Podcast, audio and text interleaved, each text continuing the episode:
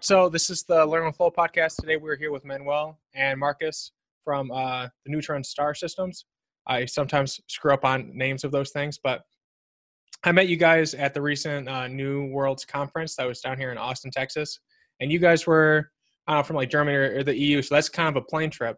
But I, I'm always curious, as like a first question, as we like get to know you, is um, why did you pick space? Like of all the things you could do, like you could become any other type of engineer or any other type of entrepreneur like what and i and both of you made you get into the space field?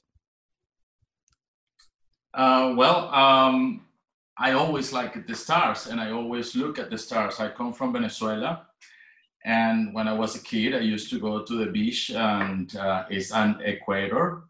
And um, when I look at the sky, I used to see the sky full of stars, like you cannot see it here in Europe or in I don't know in the, United States, but it, there it was amazing how many stars there was. And uh, since then, I have been always passionate about uh, looking at the stars and uh, as a source of inspiration. So um, it was not planned to do something on space, but I just happened to found this uh, this excellent friend of mine, uh, Georg Herdrich, in Stuttgart, and he's has this technology, wonderful technology that can uh, bring us to Mars. And uh, I thought that I can use my skills for marketing, for sales, for engineering, for you know, for entrepreneurship, and try to give it a shot to this thing a quick follow up on that before I hear Marcus's is um do you are you at all into like wayfinding or uh like do you have like a favorite constellation or anything like that since you looked at the stars so much growing up? You know wayfinding where like you can use your hand and like figure out where you're at. It's from the Moana movie for like most people who like have seen that. They probably. Uh, mine is Cassiopeia. Okay. Mine is Cassiopeia because if you turn it around, it's M and I am called Manuel, so it's pretty easy. okay. Know? That makes sense. I guess that should be my favorite as well then. yeah. Um. Yeah. For, for me, it was probably a bit of a different way. A lot of people these days, when asked about space, it's all they've ever wanted to do.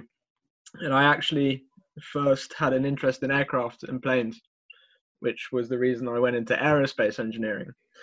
Um, I liked the planets and stuff when I was young, but yeah, I never really thought about spacecraft engineering so much until my second year of uni when we had a module on it, and then I thought actually this stuff is really cool.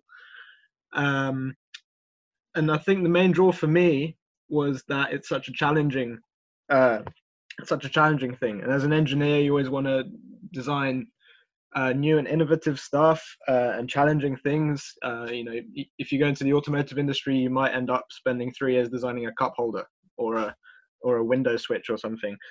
Because everything you do in space, even the most simple appearing components, needs to be the best they can be. Uh, because once you send the thing up there, then uh, it has to work, and if it fails, then uh, well, you can't really do anything about it. So that challenge was really quite um, attractive for me, and um, and the other part of it is that I look at all the industries, and I think compared to everything else, space has by far the most potential to change in the next uh, 40 or 50 years, which is the time I'll be spending in it. And uh, the opportunity to contribute to that is also really um, alluring, I would say. Mm. Are you, uh, are you guys, this is completely like a, a separate tangent, but you said 50, 40 years. Are, are you guys up into the longevity stuff that's the research that's going on to like extend people and like like treat longevity as a disease. Like a lot of people think it's just like a natural symptom of being uh, being alive, but some people treat it as a disease. So I'm curious if, um, based on like 60 years in the industry, like I assume you're about 25, so that's like a pretty long time. Um, but like, are you guys on the the side of like uh, aging is a thing to be treated and combated, or do you think like it's just kind of like a natural, like like rocks or minerals, it just kind of is?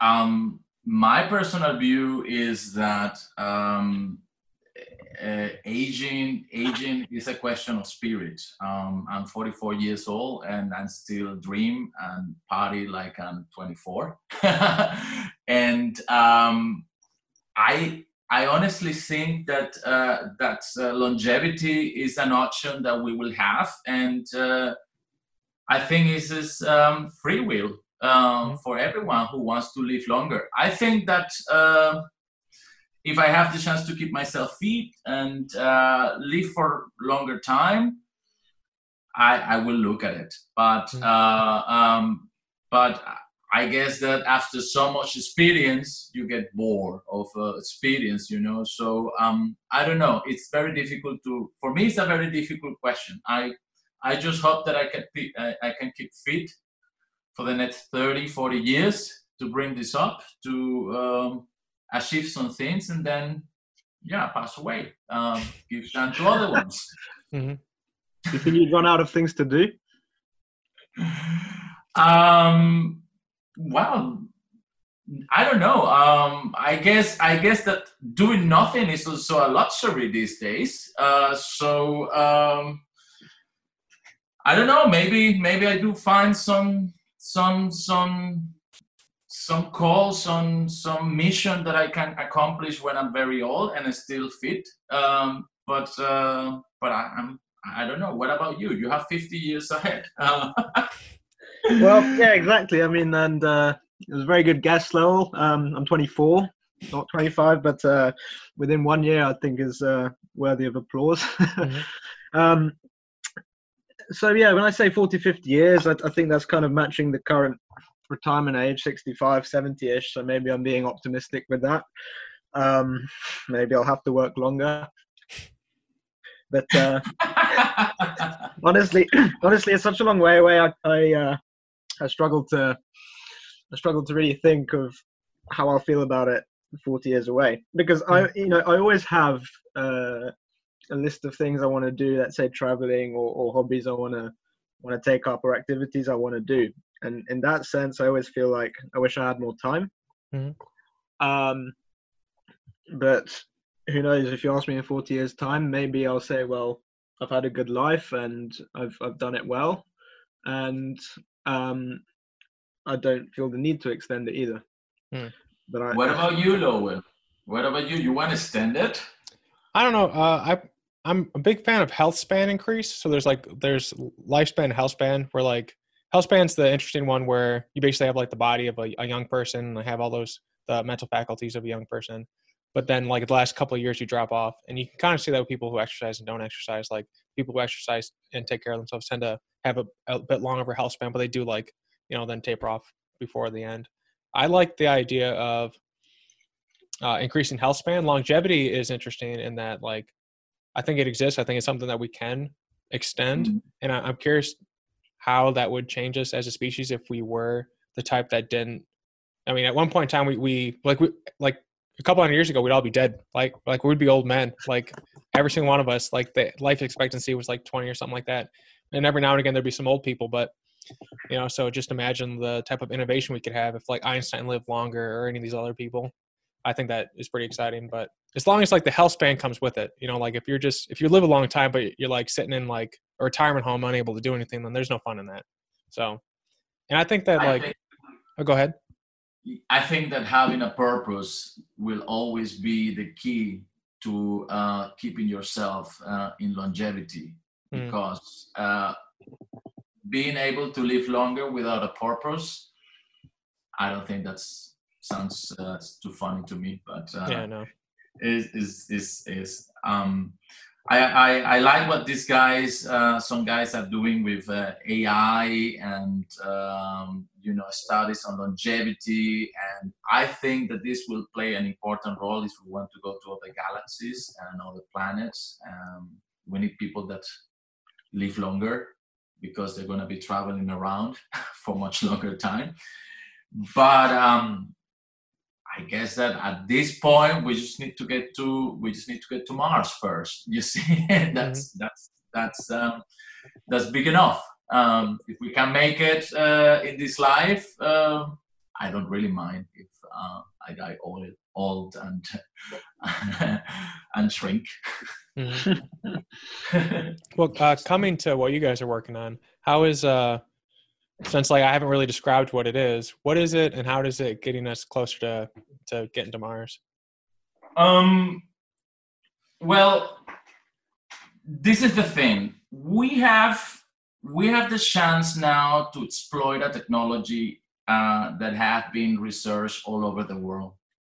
So everyone knows about it. Everyone in China, Japan, US, Germany, Italy, uh, they have written papers. There's a long heritage of research. So this technology was from the very beginning the technology for um, interplanetary missions. And um, it just faded away. Uh, it couldn't fly. You see, um, uh, NASA spent millions of dollars on programs to develop it.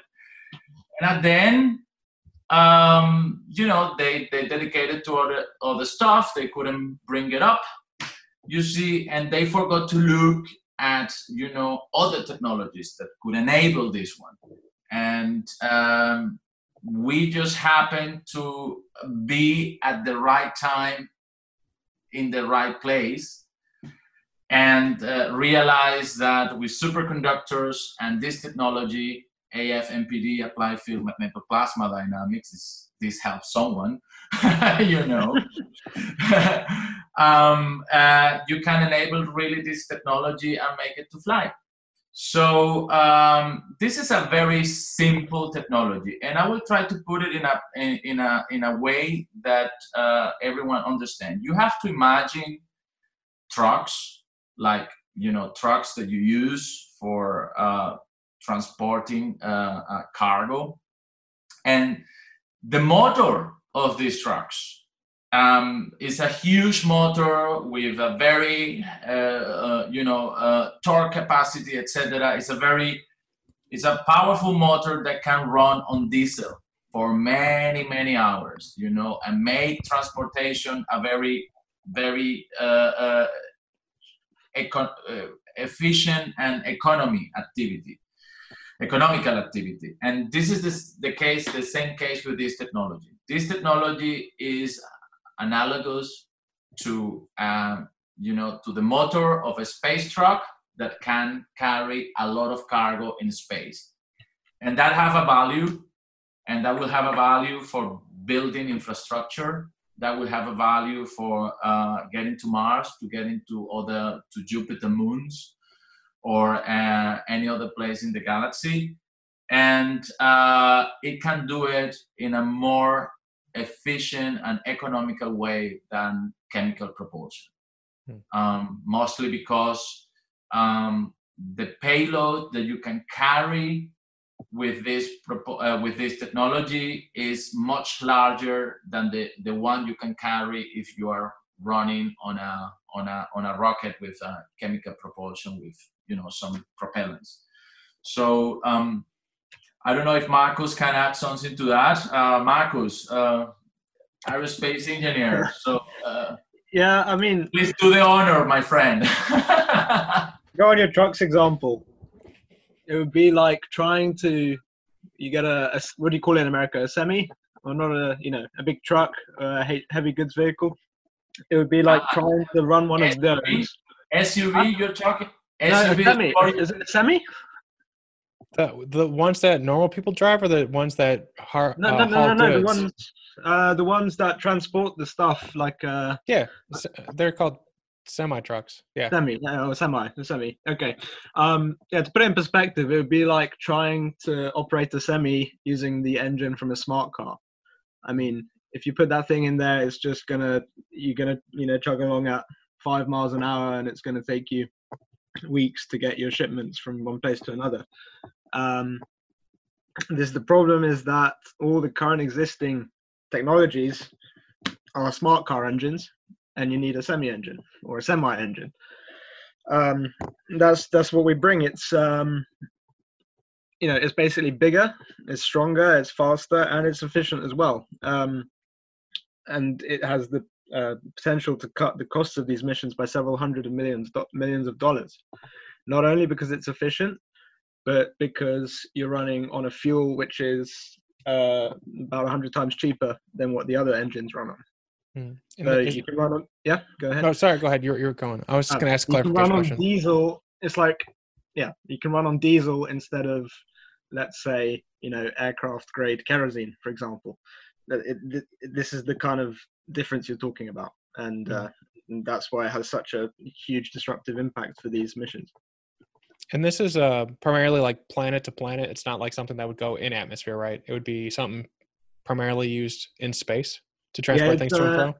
It would only, yeah, it's only usable in space. You, you can't use it as a launch vehicle, um, for example, because uh, despite despite all the great uh, benefits of the technology, it is, uh, yeah, it's not as uh, high thrust as a rocket, for example. Mm. But, um, but within space, it has a load of applications. Not only these cargo missions, you can use it for spacecraft, which, for example, travel to other satellites and fix them. You know, they'll go and they'll repair parts which have been damaged or which have reached the end of their life. They can go to spacecraft and refuel them, which means they can operate longer. They can go to dead spacecraft and uh, push them out of the way so that they're not a threat to other spacecraft. Um, and even you can use this to to transport humans uh, to Mars. Um, so the, the the applications of the of the of the technology are really uh, nearly limitless. I would say. So I think it took Voyager, and I think they had an ion drive. You guys can uh, please, if I'm wrong on the type of engine, but the, it took them like eight or so years to get from Earth to one of the Jupiter moons. If they were using one of your guys's, am I right in that number? I feel like it took like a decade for them to get from The Earth. Voyager. Yeah, the Voyager one spacecraft. Didn't it take like ten years for them to get out there? And it started as Uh, ion propulsion, I but then it, even more, I think. Okay. Uh, so it's, it has been like traveling over 15 years, I think. I mean, I yeah, it's a long time. It's a lot of time. I'm gonna. I'm Marcus is look gonna check it. I, I just I know it's like a like a long time because they started out and it was like the propulsion was the like a, a piece of paper like sitting on your hand like that's how much it was but it added up over time because it's in a vacuum so i'm just curious like taking let's just say 15 years for that to get there how long would it take something with uh, your type of engine pushing it to get to one of the jupiter moons That's a good question, Lowell. And I think Marcus, uh, Marcus knows the answer because I asked him to give me a solid, solid number to get to Mars uh, on a particular mission scenario. And he was really reluctant to give me the, the number because, uh, you know, people were going to nail us down. But um, uh, maybe you want to talk about that. Come on, Marcus, don't be so humble. Uh, this is our chance, you know. Get it out. uh, what I can tell you with uh, complete confidence is that we do it quicker. um, how many? How much quicker? I don't know. Probably, probably, probably several weeks quicker at least. Um, perhaps several months. I mean, I need to sit down and have a look at the, the mission details. I'll be honest. Uh, this stuff is. Uh, is a bit more complicated than saying it'll take half the time, it'll take twice as long, but uh, I, I, I for sure it'll be quicker. And and uh, well, for Mars, okay, let's give the comparison of Mars. We have run a study for um, for a spacecraft or a cargo spacecraft, which is using existing technologies. Um, and by the way, these existing technologies are already higher thrust than this ion drive you mentioned, and um, we came to the conclusion that we can get a cargo ship weighing 100 tons to Mars uh, about three weeks quicker than that. And how much do they take? Because that's important. How much they take? Um, it's on the order of a year. So I mean, uh, but but three weeks in space is, is a big difference when you have the astronauts out on, on Mars on the surface of Mars and uh, that you know they need their, their their food and they need their supplies. Then you know every every day is of the essence. Uh, they don't have the luxury to wait, and three weeks can make a, a big difference. so instead of nine months it'd be like eight months in a, in a couple of weeks so it shaves off You know, it would be, it would be something like that uh, for this scenario. But um, not only that, it would be three hundred million dollars cheaper.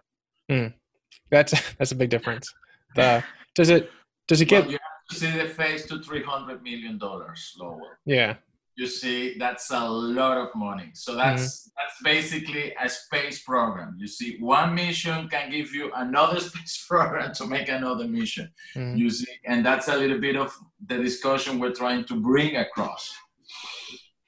is a does it get better with distance? So like, is it is the sweet spot going to Mars in terms of its uh, effectiveness, or is it the same cost? Um, or does it cap and plateau if it goes to like one of the Jovian moons or something like that? Is it the? It, it won't plateau. It will. Uh, it gets exponentially bigger because um, the further you need to go, the more fuel you need, and then the more fuel you need, uh, the costs get even higher uh, that we save because our fuel is a lot cheaper, and we use less of it. Mm. Is it um, like a safer, like for the astronauts' point of view, is it a safer fuel to be around, or is it as like safe as the other fuels that would exist? Uh, well, for, for the electric system, so these ion drives, like you talk about with the low thrust, um, the safety of the fuel is not really changed because you're using noble gases, which are by their nature chemically unreactive. Um, however, compared to chemical systems which use things like hydrazine, uh, which is very toxic, then there's a huge uh, there's a huge difference in safety, and it's much safer for the astronauts. Furthermore, when you can reduce these transfer times and the astronauts need to spend less time in microgravity and in the space environment, this is also much safer for them. Uh, firstly, because their bones uh, don't get as much weaker when they're in microgravity for less time. It means that they have less, they need less time to um, adapt again to gravity on whatever planet they're going to. And secondly, because they're exposed to less of the radiation that exists in interplanetary space.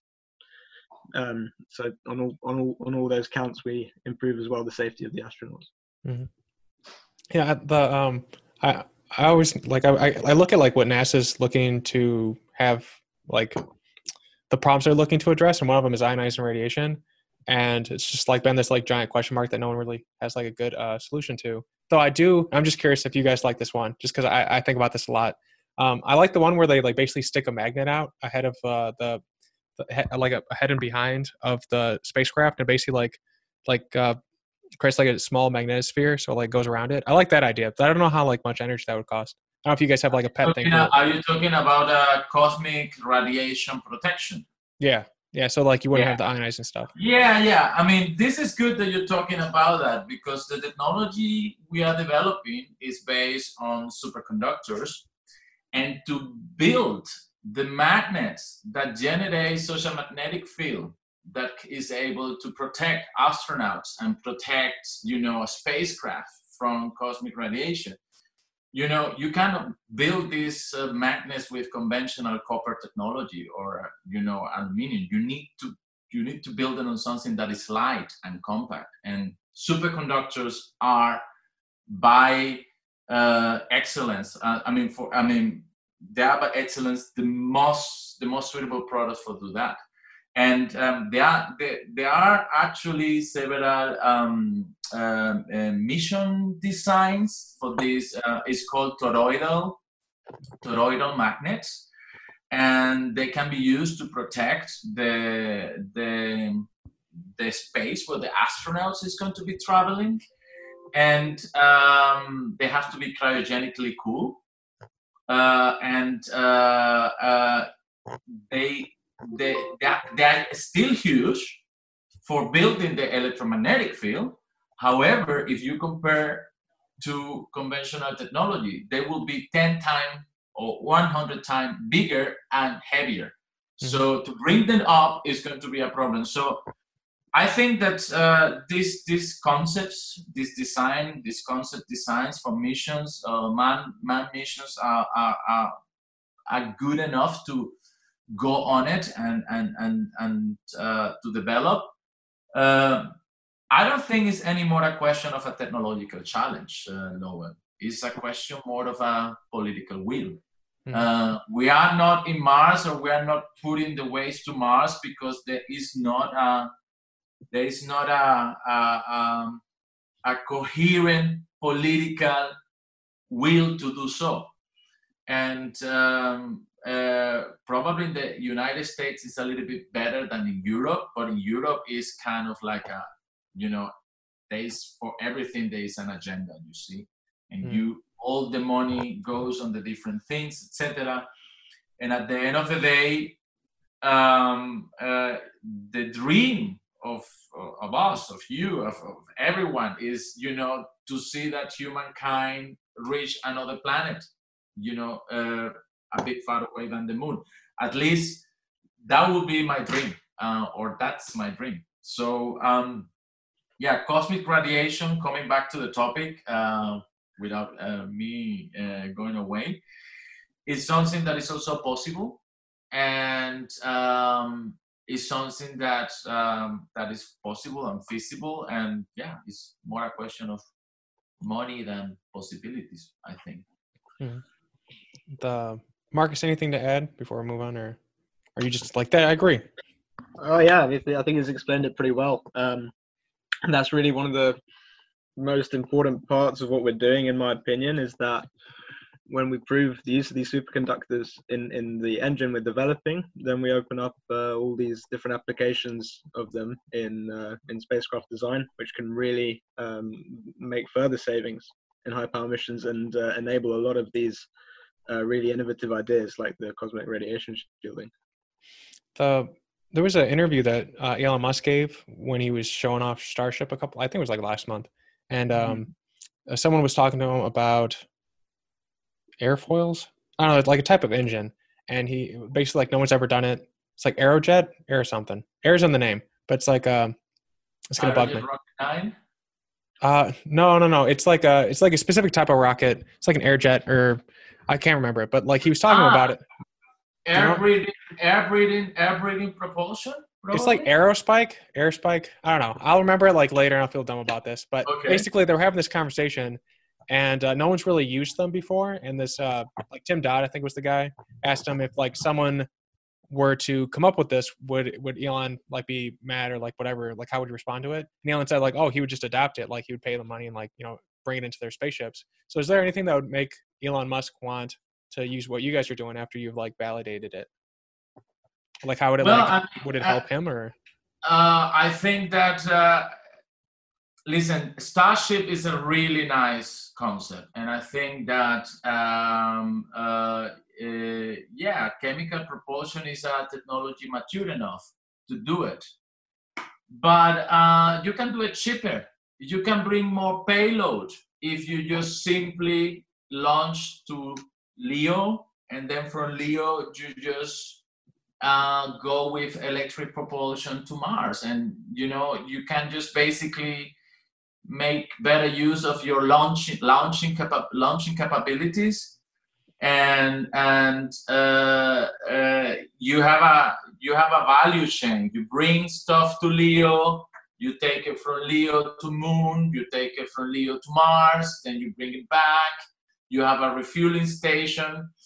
Um, i think that elon could do even much better with this kind of technology uh, um, and uh, he will really piss off a lot of people if, if he just get it. Um, if I can add to that, I think the reason he has to do Starship is because there is currently not a suitable electric propulsion technology existing, and in fact, that's what we're bringing.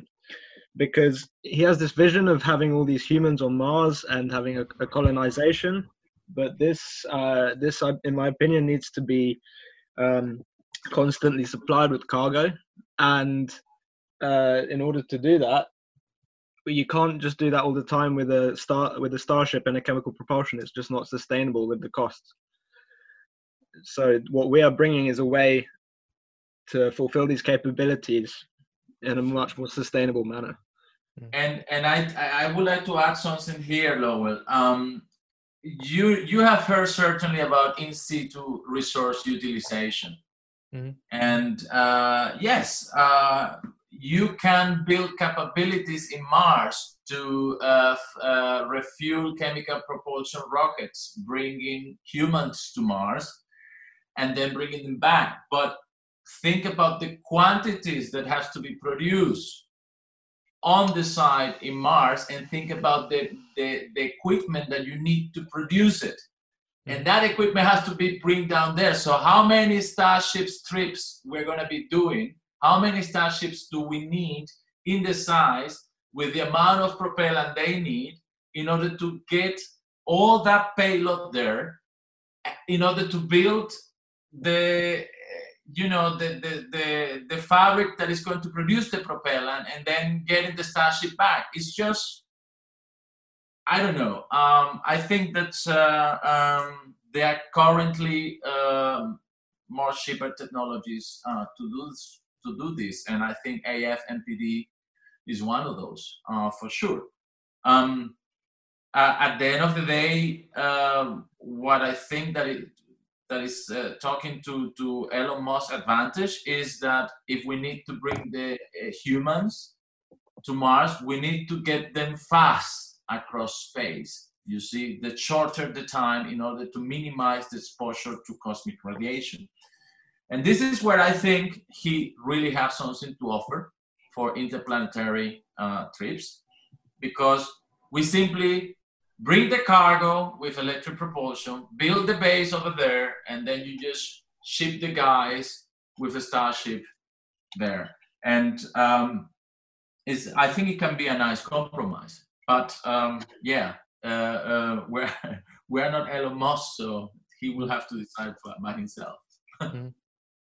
Yeah, I was like slightly distracted because I was excited. Like you were like drinking like hot cocoa or something, uh, Marcus, and I was like, "Oh, that sounds nice right now." I heard everything you said, but I just thought it was kind of like your your co-founder was just like enjoying like cocoa as you talk about like the importance of what you're doing. I thought. yeah, I've been funny. outside the whole day, and it's like it's like three or four degrees here in Germany, so uh, it's 80 degrees here.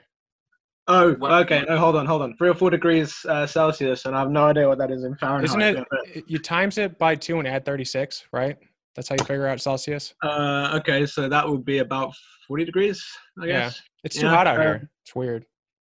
Oh yeah, yeah. It's cold here, and someone someone brings me a, a glass of hot chocolate just after I got out from the cold, and I just can't resist. So. mm. But uh, to, no, that sounds awesome. If it wasn't like it's really weird that it's 80 degrees here. Like I have all the windows open, but uh, like, do you have anything to follow up with what Manuel was saying, other than you know how great your hot cocoa was with it being cold out?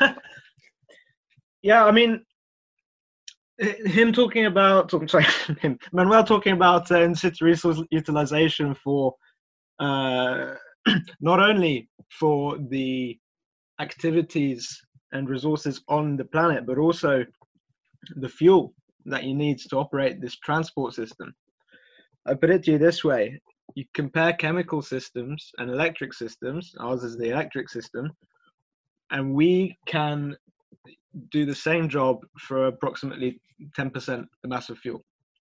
Which means if we come with our system, then they only need to produce 10% of the of the amount of fuel from the resource utilization. So not only do we use less, but we make that challenge much, much easier to overcome.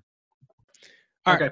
Right. Uh, there was a quick intermission. I don't know if this will be edited in or not, but uh, Marcus was saying that the Voyager thing that we were talking about is not the right one, and that the I was thinking of something else. We did not correct what it was. There was one that took a while, but Marcus, you said that it, it was a chemical uh, satellite that was really small. Yeah, Voyager was in the at the start of the 70s when they were still um, electric propulsion was still quite uh, immature. So they used chemical rockets, and it, it, was only 800 kilograms, which, when you think about it, that's maybe one quarter of the mass or one quarter of the weight of your car. So it's mm-hmm. actually really quite small. Um, you know, when we're talking about things like cargo trucks and things like spacecraft, which go and fix other spacecraft, then uh, our applications are going to be are going to be bigger than that. Mm. Um, but if Voyager flew today, and it was a little bit bigger, um, then we could uh, make it get where it had to go faster mm. than the other technologies. Sweet. I'm glad we could correct that, so no one yells at me. Um, yeah. the, uh, I wish I remember what, what, the one that I was thinking of. The but actually, eh, are you guys maybe like a dumb question, but are you guys Star Wars fans at all?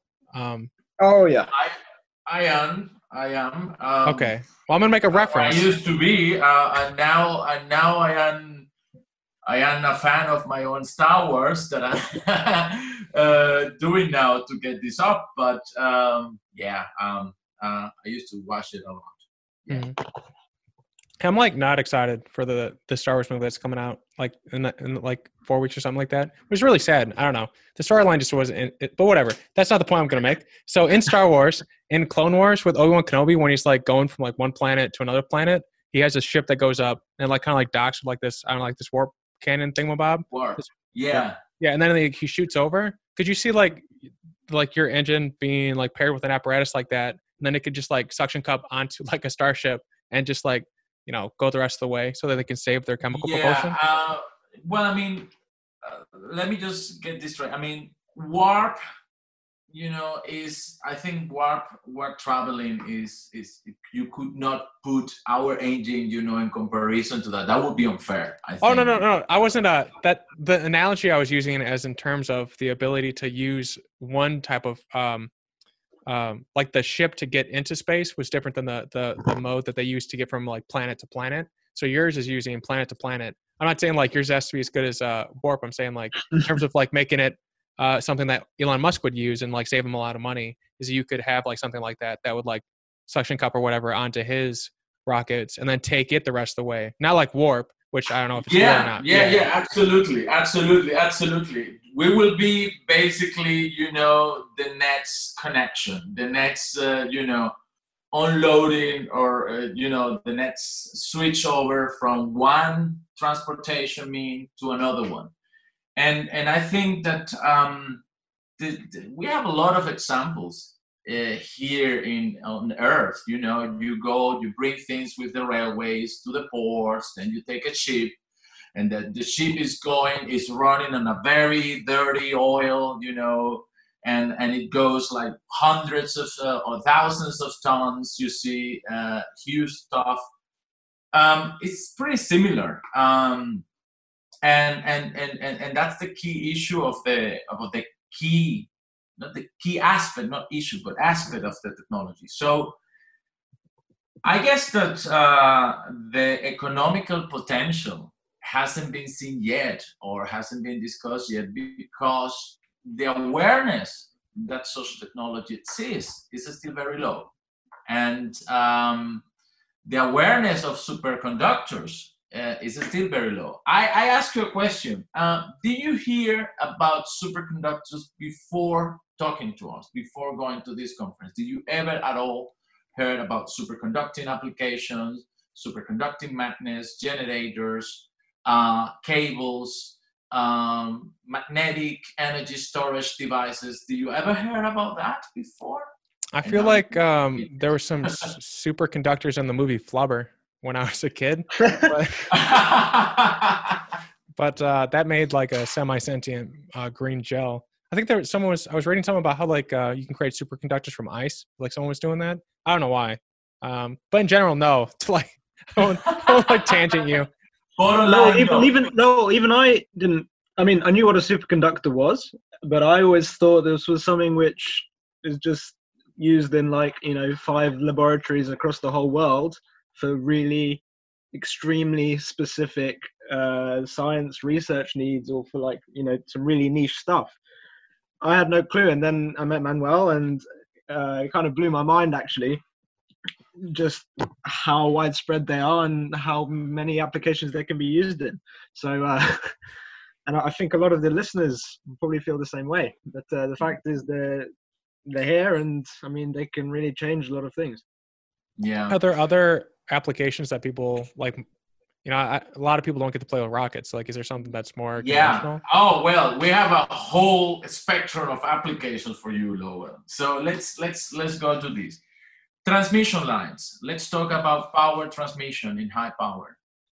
How high power missions. Uh, if you for example are using a nuclear electric propulsion system you will you will put the the you will put the reactor very far away from the from the spacecraft and where the, the, the tripulation, the crew is going to be. So you need to transport or transmit electricity from that reactor to the main spacecraft. And all of the designs are conceived to be made, you know, 100 meters, 200 meters all of that, if you do it with superconductor, you're going to be only 5% of the total weight that you're going to be doing it if you do it with conventional technology.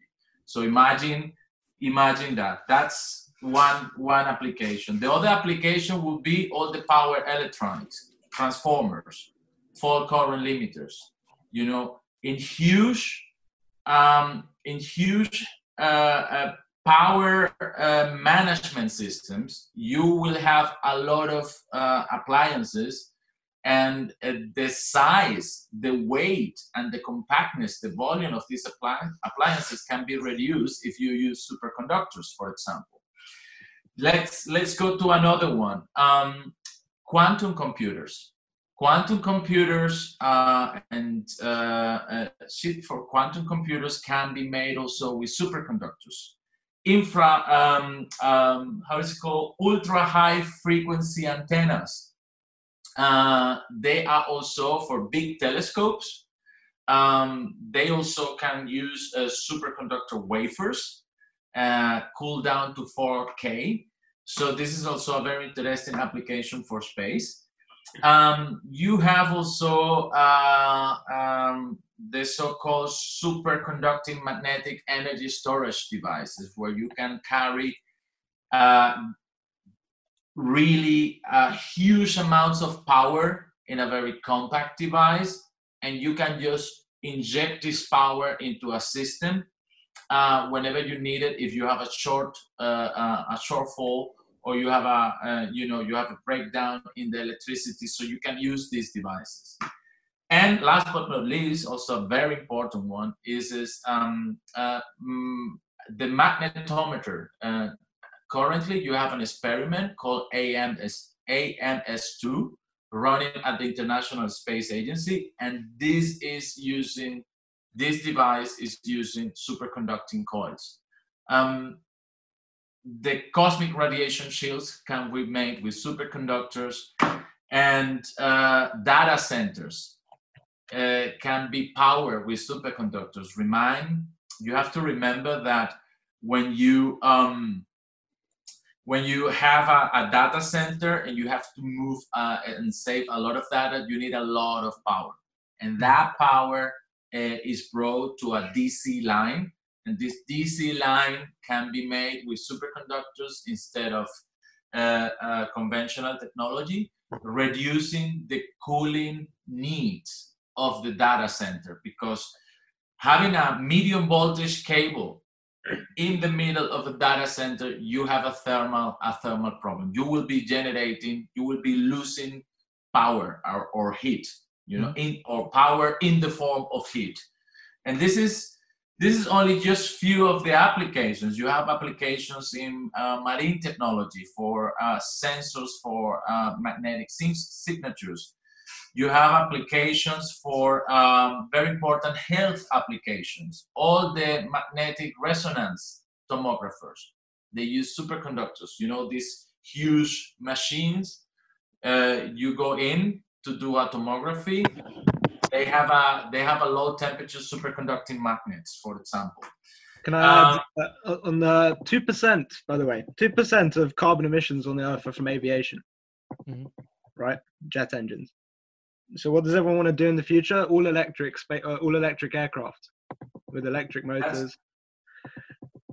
So I mean, think about I mean, two percent of of global warming can be wiped out by using superconductors on an aircraft and replacing uh, making engines with superconductors and replacing all the power lines with superconductors. That's an application which can impact the whole world.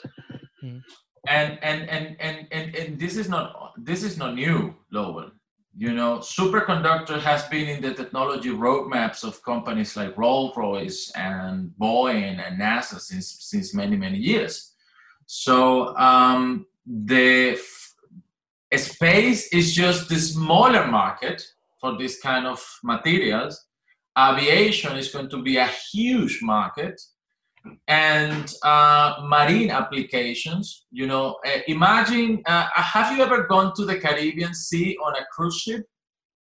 Have you close to it though. No. I, I, know many people have done that. You have to imagine a cruise ship is a city.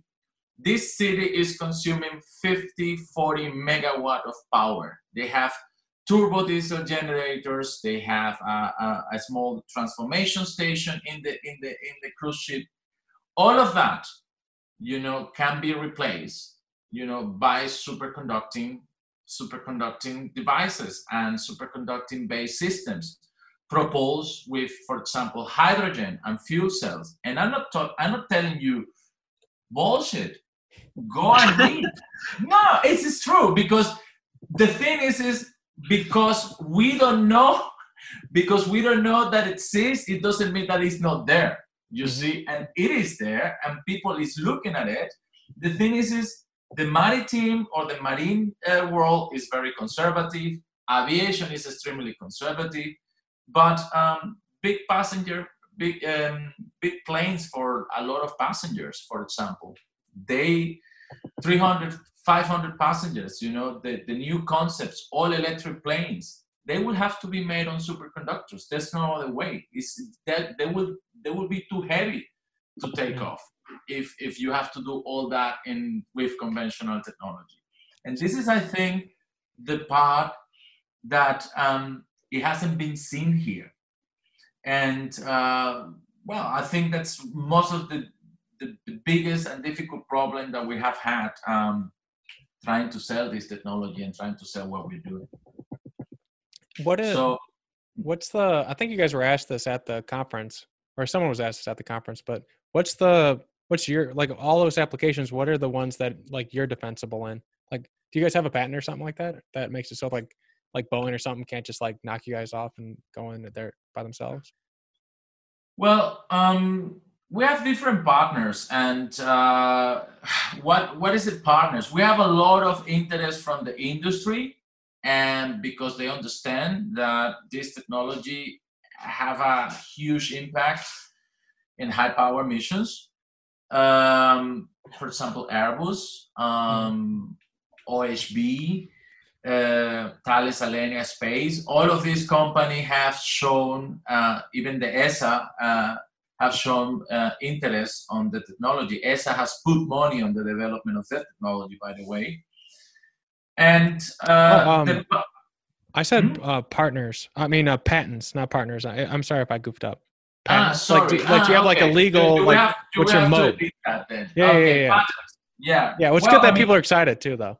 Yeah. But, okay. Um, yeah so i was just curious like what is of, of the applications like I can, I can see the the merit in all of them so then what are the ones that like you have like patents or um well we have legal we haven't we haven't secured the, all the patents uh, and all the IP we have, um, but the, the I'll just tell you just briefly what we working. You know, we're working on the area of the anode and the, the cathodes for the thruster, which is like the discharge unit that's a very important part of um, that's the that's the that's the core of the technology as such and then you have the applied field superconducting module which is also uh, which is also uh, you know an integration uh, a module that is consistent of cryogenic systems thermal insulation materials superconductors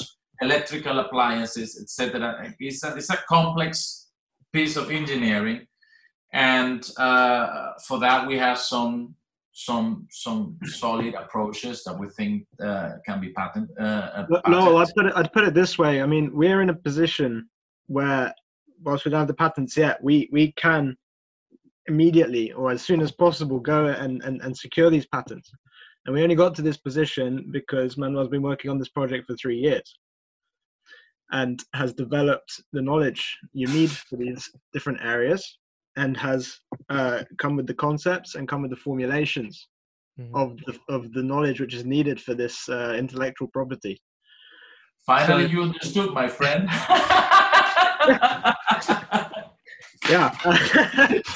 Thank you. um, my point, my point, my point is that Boeing or, or whoever won't be able to just come and and and, and patent this this themselves because it's not a it's not a straightforward thing. Uh, it takes a lot of it's taken a lot of uh, it's taken a lot of work and it's taken a lot of formulation to get to the point where we can actually secure the IP. Um, and that's the value which we have, and that's that's I think that's our most valuable asset. Yeah, the, I, well, there's a, an interesting parallel with Bill Gates where when he was just starting out, he always wondered why doesn't IBM just like with their thousands of engineers get on it and like make you know excel for windows or pcs or what, whatever it was and it, you know like these large organizations they, they like they may have like a thousand engineers but maybe like one or two are actually working on like a similar thing to what like bill gates was working on so he could he could just like focus down on what he was doing really well and beat them out. So I think like with like Boeing and all these other places, like they're focusing on what they're like making money and, and the way that they've already made money, and so they have a small percentage of the pie applied to like getting in, in the ways that you guys are going through. Where this is your whole pie, so like the focus is, is entirely different. I think that's something that people don't see. Yeah. And l- I'll, Lowell, let me tell you this: we, um, Manuel mentioned these industries being conservative, and space is probably the most conservative of, of all of them. Uh, at least the old, you know, the old guard or the the old crew in space. They they they're very conservative. We went to, we've been to several conferences in the last few months, and we took a, we actually took a, a superconductor with us, which is this uh, little strip of superconductor about half a millimeter thick and we showed it to so many people and said this thing can conduct as much electricity as you know a, a copper a copper cable which you'd need to grasp in your fist right compared to something half a millimeter thick. And uh, i tell you the amount of people whose jaws just dropped. You know one senior guy from a really big company told us that we opened his eyes. Mhm. uh, so many people were were just astounded that this is possible. But like you said, you know, it's clear to us and it's obvious to us because we, we did the homework on it. But these, you know, the awareness isn't out there yet, and that's uh, the advantage that we have to, or we have to take advantage of this relevant, uh, relative ignorance from their side. I think. Um, yeah, I I think go doing the homework, uh, Lowell, was something that I started doing three, three and a half years, more or less. And um, um, I started first thinking about um, plasma erosion problems. And then I started researching more, researching more, and then uh, I'm a material science engineer, so materials have been always, you know, uh, my passion. And uh, I have worked in, in rubbers and plastics, metals, um, surface coatings. Um, I, have done a lot of, of stuff with materials, and I came to understand that, um, you know, to build this, you need to understand, you know, how how are the relationship with the different materials you know how you you know is is this discipline material science is the only dis- discipline that it goes across uh, different fields when you're doing these things on space because you need materials for everything you know you need material for insulation for transport transportation conduction electricity uh, many many many things and um, uh, uh, it's, it's not easy to assemble all of this and to connect all the dots that you need to connect and uh, to answer all the questions. So yeah, we did our homework, and um, well, I, I think that uh, it's a small cake, nonetheless, but um, I think it's good enough and big enough to to to to, to get to get some traction, I guess. Mhm. Uh, and I hope it's still. I was uh, talking to a VC friend of mine recently, and about propulsion technology. So this is gonna be really salient to you guys. So the, uh, yeah, and he, I was, I was saying like, how do you discern like which ones? Because there's a bunch of them out there, and um, he said like, I'm paraphrasing, so I don't get in trouble for like repeating things out of out of turn. But like the idea is that it's hard to discern who the winners are going to be in a space where like more and more people are coming up to it, and like the the chart to like profitability. And so I'm curious, like, do you guys have like a response to that or like an idea on how you guys are going to get to the profitability and then like what separates you guys to the point where like this is going to be like the generally accepted way to move from like planet to planet in space versus like other technology that is out there That's a good question. Um, I think at the end of the day, the market always decides what is best for it. And uh, um, I worked years, five years in an American company, and I had a manager who told me, you know, uh, at the end of the day, your client wants, you know, the best suitable technology or product at the lowest possible price and it's going to be a question of economical superiority. Um, we are going to reach profitability because we simply outnumber and outperform our competitors by the use of a much cheaper, cheaper propellant. Full stop. One.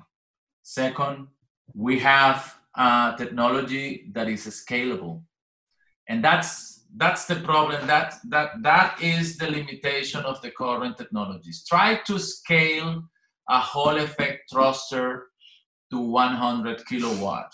In other words, look at the X3 X3 at NASA, uh, which is the nested uh, nested Hall effect uh, thruster concept for 100 kilowatt. This is a monster.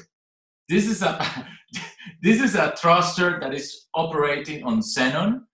Um, make a check and uh, uh, uh, check the availabilities of xenon propellant worldwide, and you will you will come to figures that are not going to be more than three, you know, three or four. I mean, we're, we're, we're talking about of a very uh, um, a limited availability of this propellant. So um, scalability, increase of complexity. You know, we're still nothing more than a gas flask, a battery, and a magnet. Mm-hmm. You see, and these are the three main. You know, we have propellant, we have a discharge unit, and we have a, a, a coil. You see, and and, and the, the principles of operations are very very simple and very very e- easy to to scale and, and to use. So I think that would be this is our best shot uh, to reach profitability.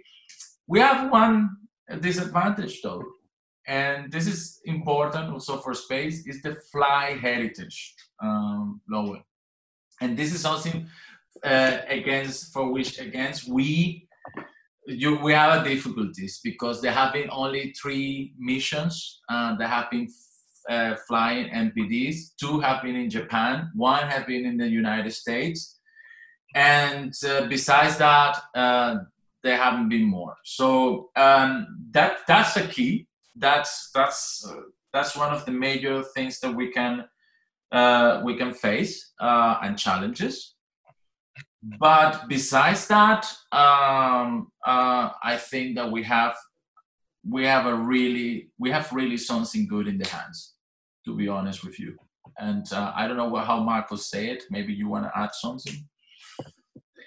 You talk about you know saturated market and competitors for propulsion. And um, this is an issue i've come across myself is when you come and say you're doing propulsion for space people generally assume you're talking about rockets. And the, the truth is there are there's probably at least over 100 companies trying to do rockets for small satellites. Um, you know which that market is completely saturated there's several companies trying to do propulsion systems in orbit for small satellites that's already a, a full market, very competitive market.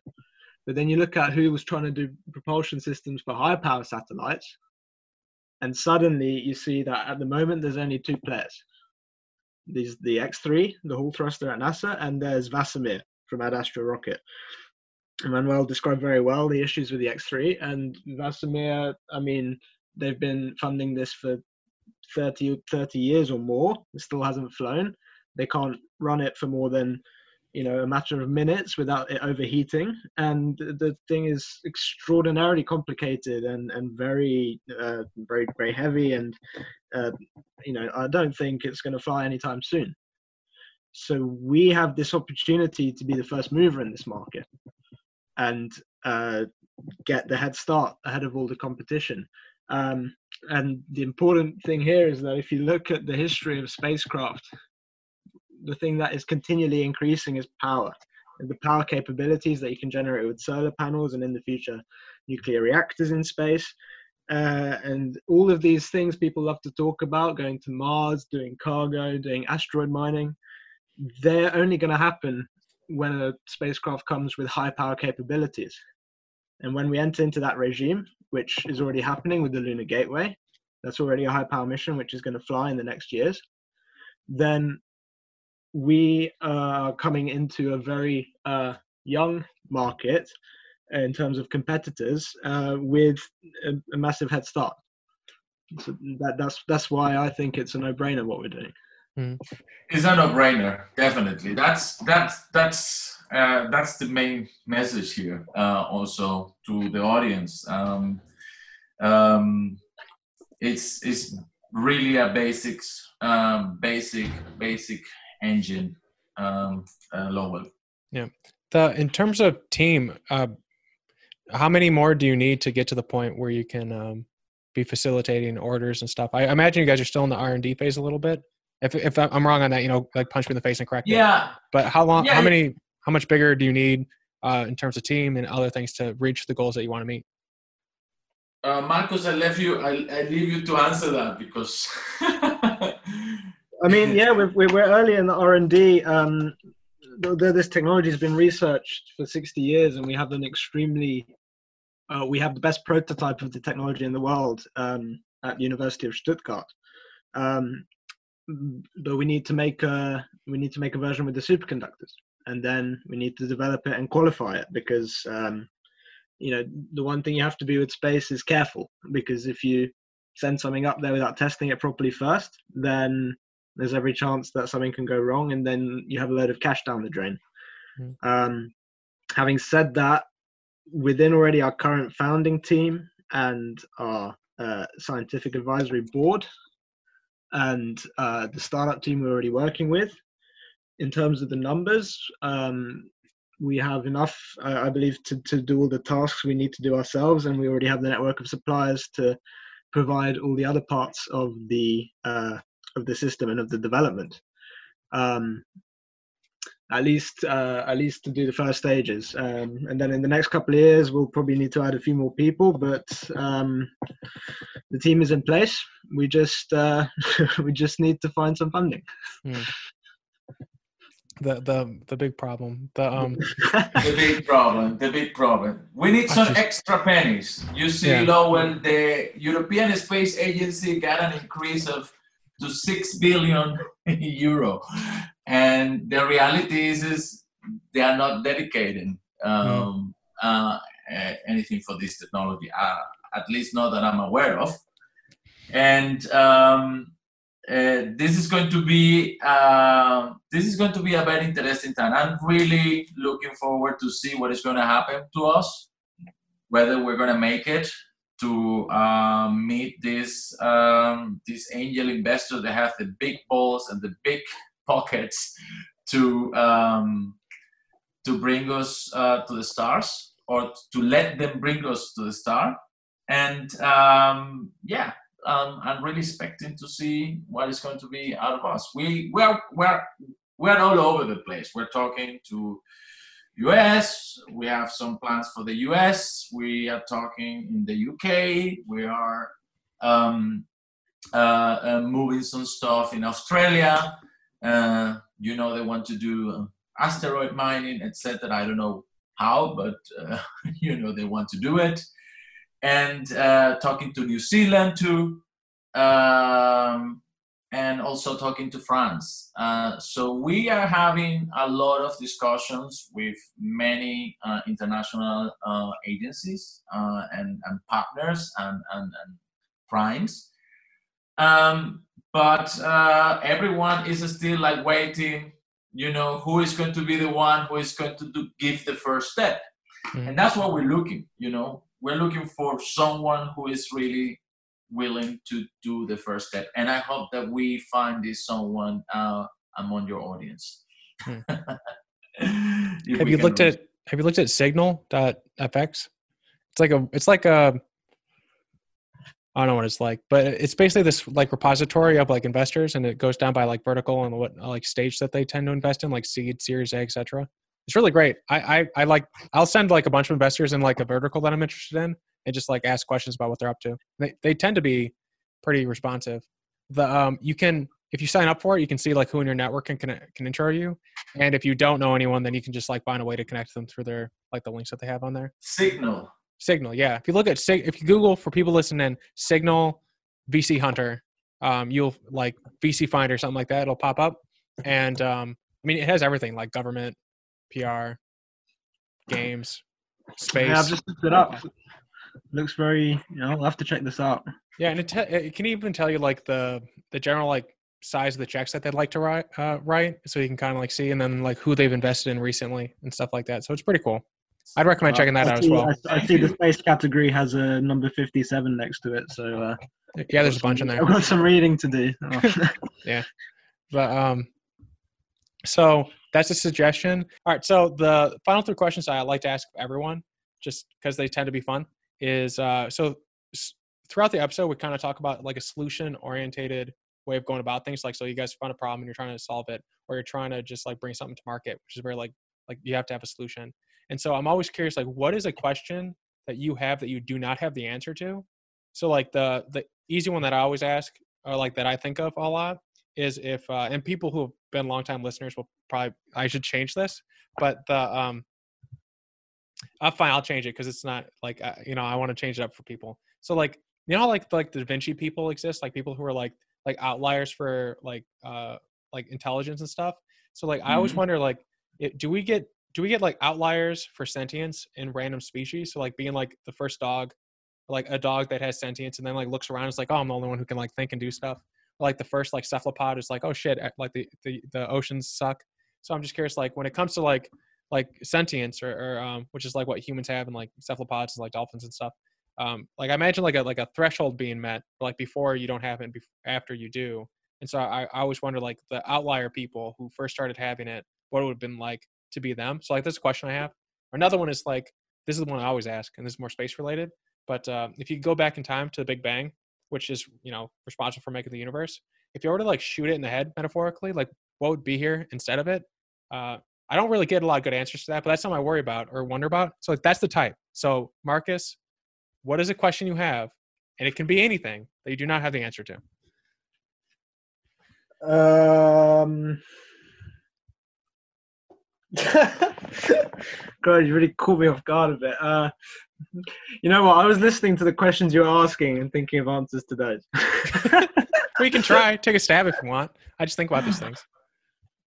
I think, well, there's the first one I found really interesting because I think being like this outlier is one thing in order to be able to see, let's say, the ways to progress. You know, whoever came up with this thruster technology, for example, back in the 60s was probably some outlier, some genius.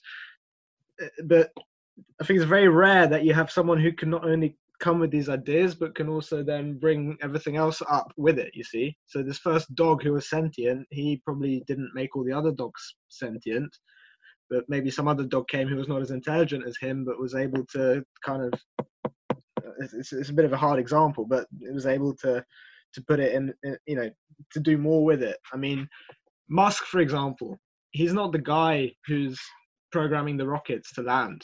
You know he came with the idea and he has all the specific people to to do that and the engineers to, to make it happen but he's the one who can sell the idea he's the one who can manage the idea he's the one who can come with the vision and, and, and make it a reality. So i think it's it's more important rather than to be an outlier to have the right mix of of talents um you know both me and manuel we are just what we're trying to do here is is bring the work of uh, someone I consider an outlier, which is uh, Professor Herdrich from from Stuttgart, who who's been doing the work on this thruster, and he's had the capability to, to, to in technological terms, bring it extremely far. And I think we bring as well the possibility to, to, to make it into a real commercial thing, and with him, in partnership with him, uh, get it to the stars, so to speak. So it's, it's not just about one person having that ability, but the right group of people coming together with their own strengths. I agree. The well, the interesting thing, like it only matters like in terms of like the sentience question, if that like creature is able to that creature or like its parents are able to like breed more, so that like those like that genetic potential gets like passed on. So like like at one point in time, like humans only had like two thousand of us left. So imagine like those people were probably pretty creative. If not, like you know, we wouldn't be here. So like then we have to be creative.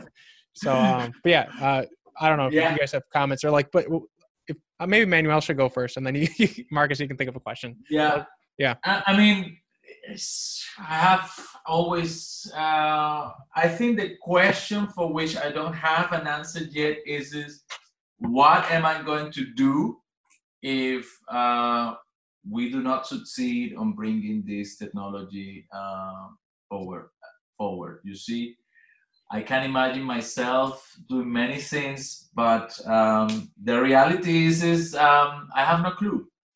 I think I'm gonna take a break. If uh, you know, basically, you know, go to an island and I don't know, go to the beach, uh, surf, uh, swim for a while, you know, and let others and let others to travel with um, with the conventional technology at a horrendous price. I don't know. Um, but um, yeah, that's my question. I don't know what I'm going to do uh, if it's not this because I have been working. Um, I have been dedicating, passionate my the last four years, um, Lowell, on bringing all this together, on giving a voice to something that have been there, but no one has seen it.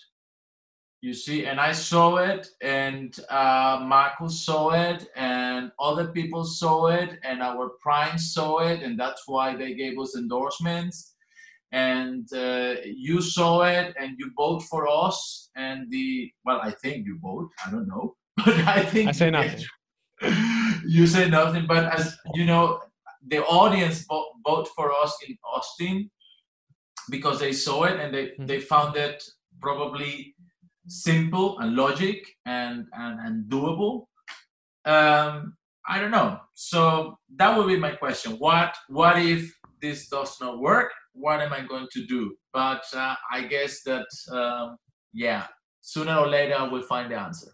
Yeah the a book for you on that island would be uh, a recommendation for you would be a man's search for meaning by viktor frankl. I think you probably like it if you're in like that state. It's pretty great it's it's yeah. I mean it's horrific but it's good in terms of like helping like navigate yourself. It's basically about a guy who was a psychiatrist who survived in Auschwitz. So he has like a very like how do you find meaning in like horrible things? So in the event yeah. that you are unsuccessful, I, I recommend checking out the book. But Marcus, it is your turn. do you have a question? I haven't been able to come up with one, and I've been thinking. A question of having questions. Yeah. Um, whenever I have these kind of thoughts, it always comes back to the to the conclusion that these questions which can't be answered or almost. Maybe, maybe i'm too much of an engineer in that sense but I, I, I sometimes consider them then irrelevant. And mm. i tried to like put this in context. Uh, one year ago i was living on a farm in south germany and just doing nine to five and like you know had the most ordinary life. And if you'd asked me a year ago what are you going to be doing in a year's time? the answer I would have given you is, well, hopefully not living on a farm anymore, but I'll probably still just be in a job and I'll, you know, I'll commute I'll do a job which I like and I'll do my, I'll do my hobbies. I'll, you know, it'd be pretty, I wouldn't have said I would have flown to America, uh, representing a startup, given a pitch, uh, you know, like uh, get chased down in an airport three days later by a guy who saw the pitch and wanted to talk to me uh, you know, travel to different conferences, give talks, meet the director of the European Space Agency. Uh, I mean, it's been like completely insane the last few months. And, you know, I would ne- I never imagined this a year ago. Insane uh, is the best word that you can have to describe what we have gone through, Lowell. Um, mm. This is absolutely insane. We have kick asses at uh, the whole uh, at the doors of we have kicked doors at the doors of um, you know most of the European space agencies from the German ones to you know to the uh, to the ESA. We have been and we have get listen we have gotten listeners we have gotten people listening to us so yeah i think at, as long as the message is coming across um, we will keep going. And the money is still rich. Yeah, we will keep going. We, we will keep going. Well, the, a fun quote for you, Marcus, since I, I, I gave Manuel a, a, a, book. The um, Einstein said that if he was given like an hour to live and like a gun was put to his head to like solve a problem, he would spend 55 minutes defining the question and then only five minutes answering it. And that the follow up to that is the quality of your life is is uh, is is has a direct relationship to the quality of the questions you ask. So that's from Einstein. to make fun of you for not having a question. But so the next question I have for you guys, and it's good. I actually thought your response was nice. But the um the next the next question I have is uh what is the problem you have that you need help with, like from the audience? Not funding related. Okay, just gonna put an asterisk on there. Like we get it. not funding related that you love help with. Like I don't know, like you need a car or something. I don't know. Uh, you want to learn about how to speak Arabic, or it could be anything. But like, what is what's a problem you're having that you'd love someone to come in and be like, you know, with like Thor's hammer and solve it, or or help you with it?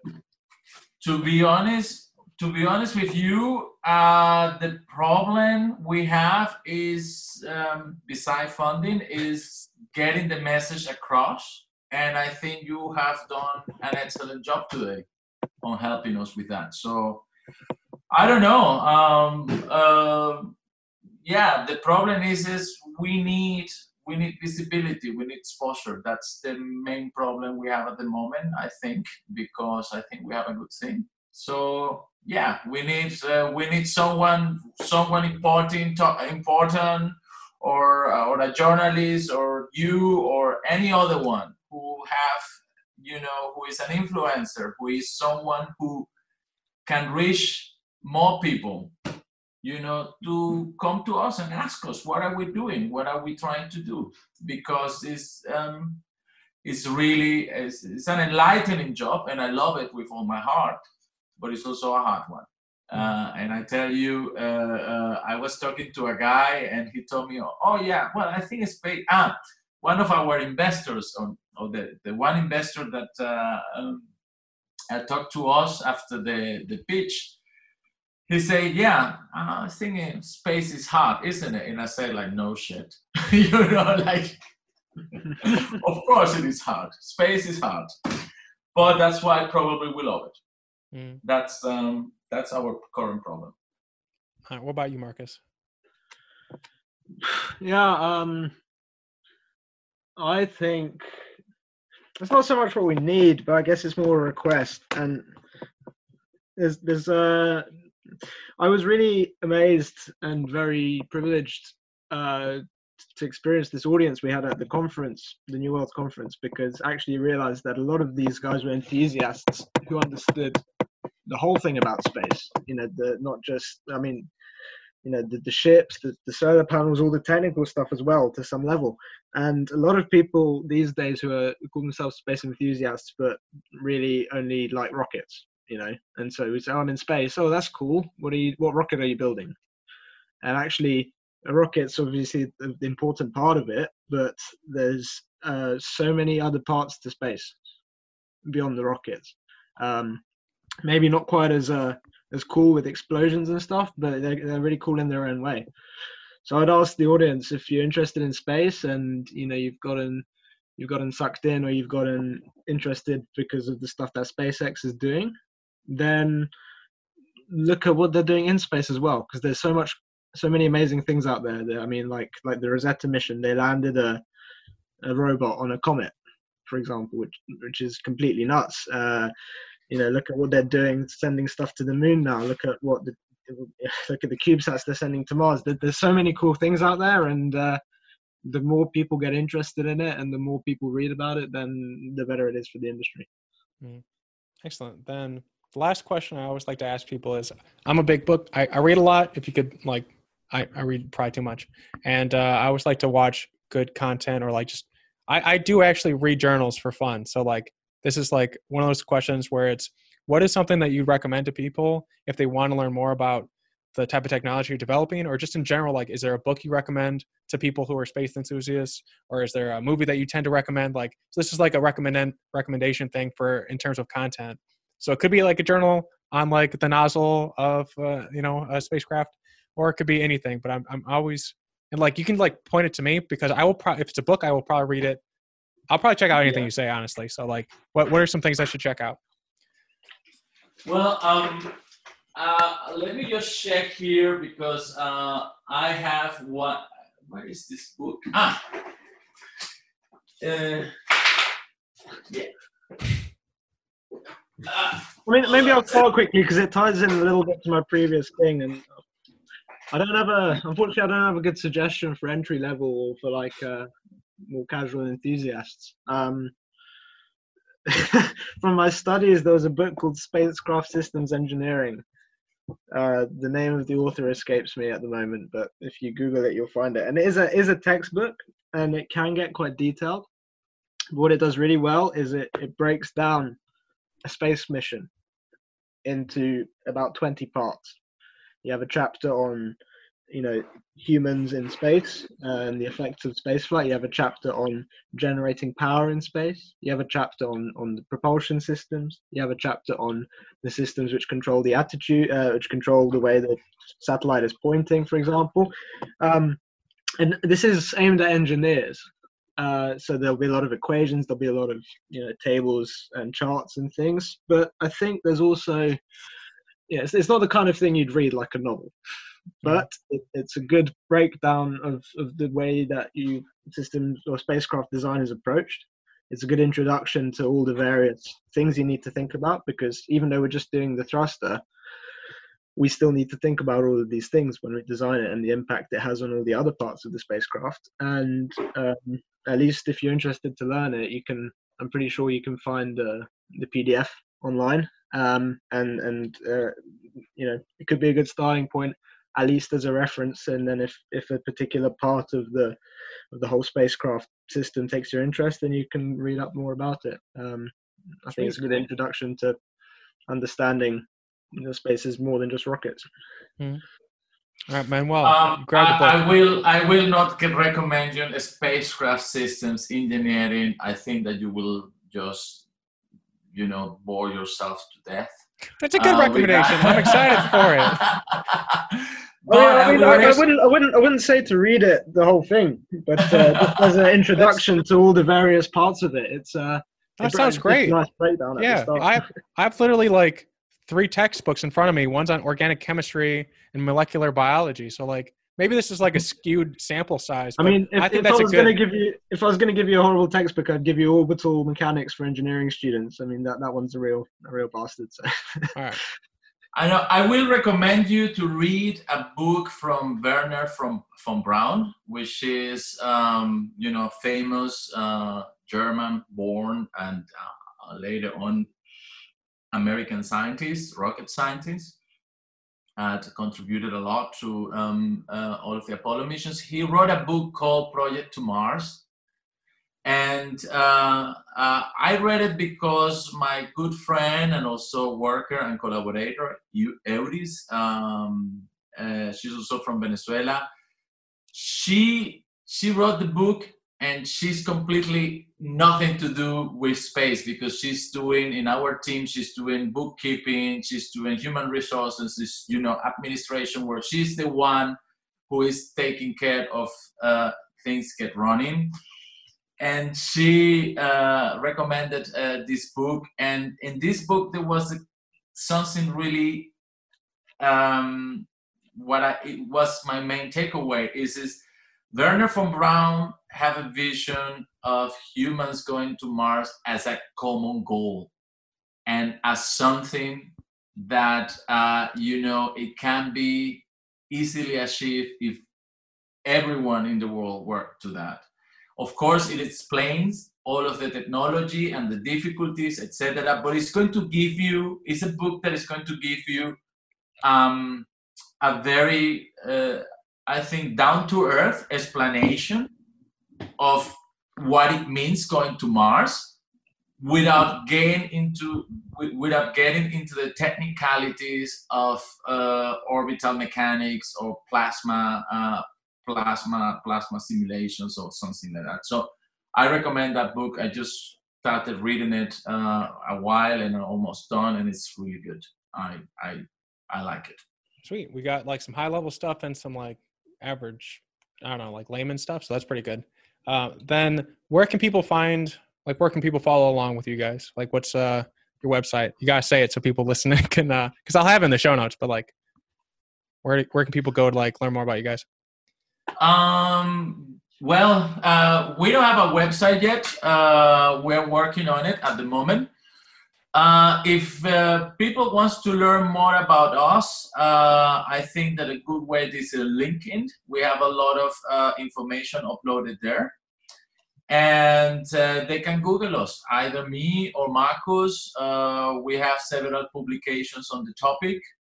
We have presented conference papers. You can check also um, the web page of, uh, my consulting company, PI Solutions, where we also describe not only this project we have, um, or this this idea of uh, magnetoplasma dynamics, but also we discuss also, well, we show there another project we have with our friend Georg from University Stuttgart uh, about reentry systems using also superconductors. So they can they can see some information about us there. They can see who is the team or most of the team. And our web page is going to be launched soon. Um, we are just you know uh, coming one day after the other one. Um, but um, yeah, LinkedIn uh, will be uh, the most suitable channel at the moment. Um, unfortunately, we don't have a YouTube much information yet, but uh, hopefully that will come soon. All right, sweet. I'll have the links to their LinkedIn in the show notes. Then, uh, so this was the Learn with Lowell show. You know, check us out at learnwithlowell.com and uh, check them out as well and, and their links and uh, say nice things about them and even leave a comment. I don't know. Do whatever you want to do.